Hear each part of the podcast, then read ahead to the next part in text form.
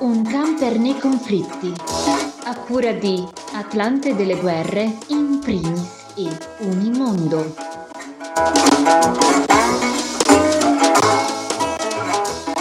Bentornati e bentornate a un camper nei conflitti realizzato da Atlante dei conflitti e delle guerre nel mondo, Unimondo, Associazione Culturale in Primis. Io sono Francesco Zambelli, oggi siamo in studio con Raffaele Crocco. Ciao Raffaele. Ciao Francesco e ciao a tutti quanti e tutte quante. Ogni settimana in questo podcast spostiamo virtualmente il nostro camper, proviamo a posizionarlo in uno dei luoghi al centro di uno dei numerosi conflitti che sono in corso nel mondo. Oggi, Raffaele, ci spostiamo in Burkina Faso.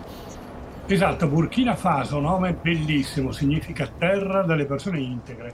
È diventato l'epicentro della devastante crisi che sta opprimendo in questo momento l'intero Sahel. Andiamo per ordine se ci riusciamo. Proviamo a cominciare dalla situazione interna. Ecco, esatto, che è un bel pasticcio. In Burkina Faso ci sono stati due golpe militari in meno di due anni e solo una settimana fa l'attuale governo militare ha annunciato di aver sventato un nuovo golpe e di aver aperto la caccia ai responsabili. Morale, in poco più di un anno ci sono stati due golpe e un tentativo. Iniziamo da venerdì 30 settembre 2022, un anno fa, data del secondo golpe. Ibrahim Traoré, un militare di 34 anni, quindi giovane, che comandava un reggimento di artiglieria, appare in televisione circondato da altri militari per assumere il comando del Burkina Faso. Le sue dichiarazioni sono identiche, peraltro, a quelle rilasciate il 24 gennaio dello stesso anno, cioè sempre del 2022, da Paul-Henri Damiba, ex leader militare alla guida del paese, autore del primo golpe. Lui, Damiba, le aveva rilasciate per giustificare il colpo di Stato con cui aveva deposto il governo democraticamente eletto guidato da Roch Caboret. Insomma, due golpe in meno di 12 mesi, con la coda, lo dicevamo in apertura, del tentato colpo di Stato sventato la scorsa settimana. Come Damiba, Traoré, quando aveva fatto il golpe, aveva sciolto il governo, sospeso la Costituzione e chiuso le frontiere. Aveva detto abbiamo deciso di assumerci le nostre responsabilità spinti da un unico ideale, ripristinare la sicurezza e l'integrità. Queste le parole con cui il nuovo leader aveva rimosso Damiba, accusato peraltro di non essere stato in grado di difendere il paese dalla minaccia terrorista. Damiba, che appunto otto mesi prima aveva rovesciato il governo di Cabore per gli stessi motivi, all'indomani del colpo di Stato ha accettato comunque di farsi da parte per evitare una guerra civile e spargimento di sangue Diverse però le condizioni che ha posto in cambio delle sue dimissioni. Garanzia di sicurezza, di sicurezza per se stesso e per i suoi alleati, rassicurazioni sul fatto che il nuovo regime rispetterà gli impegni presi con la comunità economica degli stati dell'Africa occidentale, l'ECOVAS, in merito al ritorno del paese all'ordine costituzionale che dovrebbe realizzarsi entro breve, entro luglio del 2024, attraverso naturalmente elezioni politiche. Dopo aver accettato le condizioni proposte da Namiba, che sembra aver lasciato il Burkina Faso in quei giorni diretto verso il Togo, Traoré è stato ufficialmente dichiarato capo di Stato.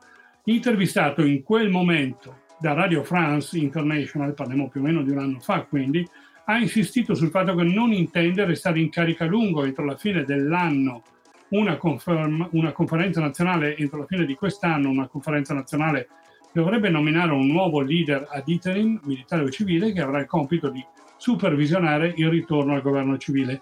Le sue dichiarazioni hanno riportato un po' di calma negli uffici delle organizzazioni internazionali attive nel paese, l'ECOVAS che ha nell'immediato aveva condannato questa presa di potere in una dichiarazione condivisa da tutti gli stati sui social civili, eh, sui social media, scusate, si è dichiarata soddisfatta dei risultati che sono stati raggiunti nel negoziato.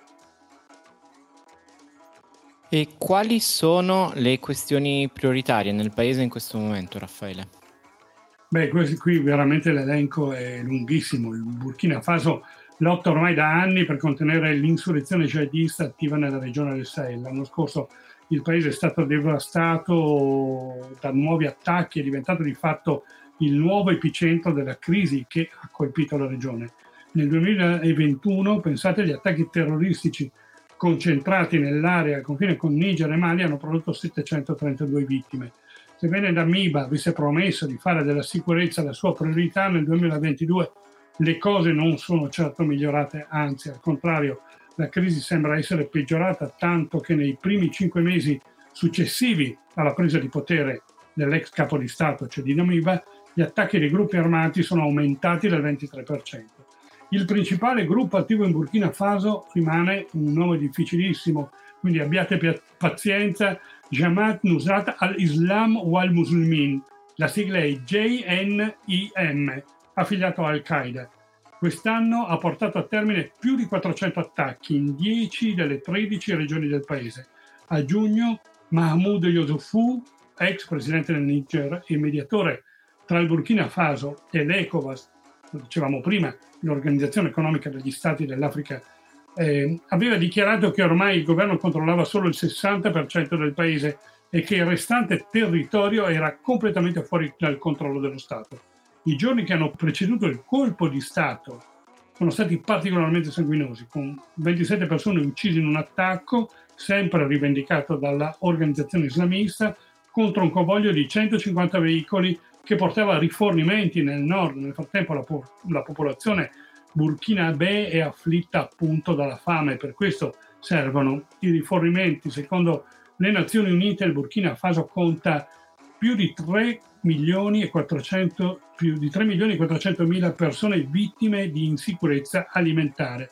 Nel nord e nell'est del paese il blocco imposto dai gruppi ribelli su diverse città ha reso ormai impossibile la consegna di beni di prima necessità.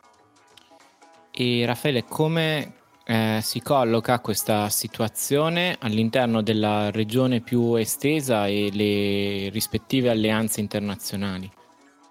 E qui le questioni sono veramente dichiara- eh, delicate, le tensioni nei confronti della Francia, ad esempio, partner militare tradizionale ed ex potenza coloniale della regione, sono alla base del golpe di Traoré. Da mesi la popolazione del Sahel accusano la Francia e in genere tutta l'Europa, tutto l'Occidente, di non essere riusciti a contenere le insurrezioni jihadiste nella regione.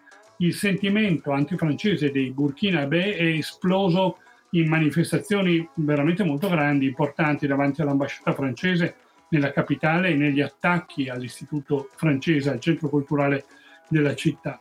La scelta dei partner internazionali rientra tra le critiche, ad esempio, mosse proprio ad Amiba, l'ex capo di Stato. Namiba aveva inizialmente promesso che avrebbe esplorato alternative alla Francia, cercando assistenza dalla Russia e dalla Turchia. Una volta salito al potere però ha mantenuto di fatto una posizione favorevole alla presenza francese nel paese.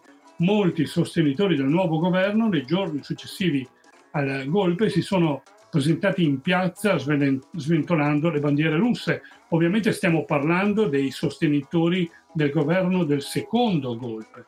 Risultato, secondo molti analisti, il colpo di Stato in Burkina apre la strada a Mosca in Africa. Ovviamente con il dispiegamento di forze mercenarie come è tradizione fare da parte della Russia, come è accaduto negli ultimi anni. In realtà Traoré appare prudente, ma il processo sta andando avanti. Intanto resta appunto l'emergenza umanitaria, sociale, medica, politica, dovuta soprattutto alla combinazione di tre fattori. Una carestia ricorrente, l'escalation di violenza da parte dei gruppi terroristici islamici e la pandemia di Covid-19 che ha aggravato una situazione che davvero era già difficilmente tollerabile. Grazie Raffaele, uh, veniamo ora al momento di spostare il nostro camper, ci muoviamo verso l'Asia dove stiamo per assistere a qualcosa che non capita spesso, cioè la scomparsa programmata di una repubblica.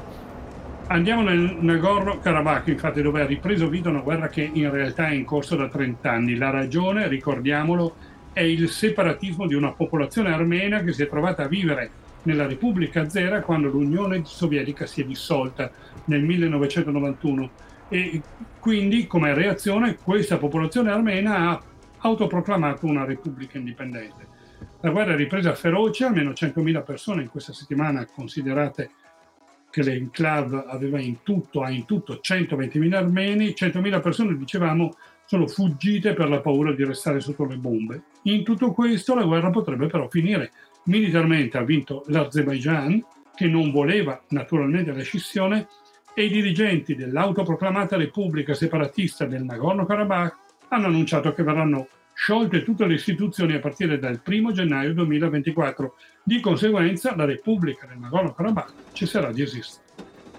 Infine Raffaele andiamo in quello che il turismo internazionale da decenni considera un paradiso dove passare le vacanze.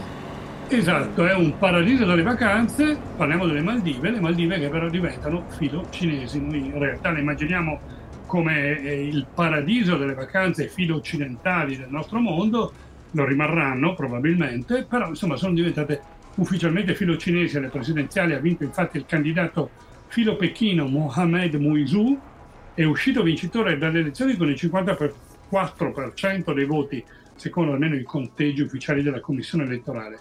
Il presidente uscente Ibrahim Mohamed Soli ha riconosciuto la vittoria del rivale, l'ha ammessa anche con un messaggio su X, ha detto congratulazioni al presidente Moisu, ora così la sfera di influenza cinese si consolida sul mare, erodendo sempre più gli interessi degli Stati Uniti. Grazie Raffaele, la puntata di questa settimana di Un camper nei conflitti termina qui, lasciamo la linea alla rubrica di Amedeo Rossi dedicata alla Palestina. E noi ci risentiamo la prossima settimana.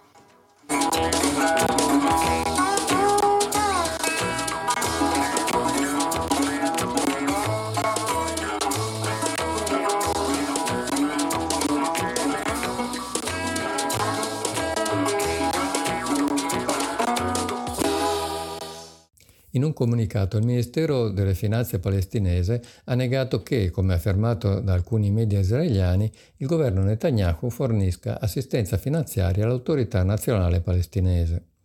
Anzi, il direttore generale del Dipartimento che si occupa di dogane e tributi ha sostenuto che Israele trattiene illegalmente il 25% degli introiti derivanti dalle tasse pagate dai palestinesi e riscosse da Israele per conto dell'ANP. Inoltre intasca il 3% del totale come commissione. Lo scorso mese, in un incontro tenutosi a New York con i paesi donatori, il ministro delle finanze palestinese Shukri Bishara aveva chiesto che Israele smettesse anche di intascare una percentuale sulla benzina venduta nei territori governati dall'ANP, come denunciato anche i rapporti della Banca Mondiale e del Fondo Monetario Internazionale. Eppure nel giugno scorso lo stesso Netanyahu si era detto preoccupato della crisi politica e finanziaria dell'ANP e durante una riunione della Commissione Affari Esteri e Difesa della Knesset aveva affermato Abbiamo bisogno dell'autorità palestinese, non possiamo permettere e non vogliamo che imploda. Dove riesce a funzionare fa il lavoro per noi. Si riferiva ovviamente alla repressione messa in atto dall'ANP nei confronti delle forze che si oppongono all'occupazione ma nel contempo a quanto pare Israele non è disposto a rispettare neppure gli accordi economici stipulati con chi è incaricato di fare lavoro sporco per lui.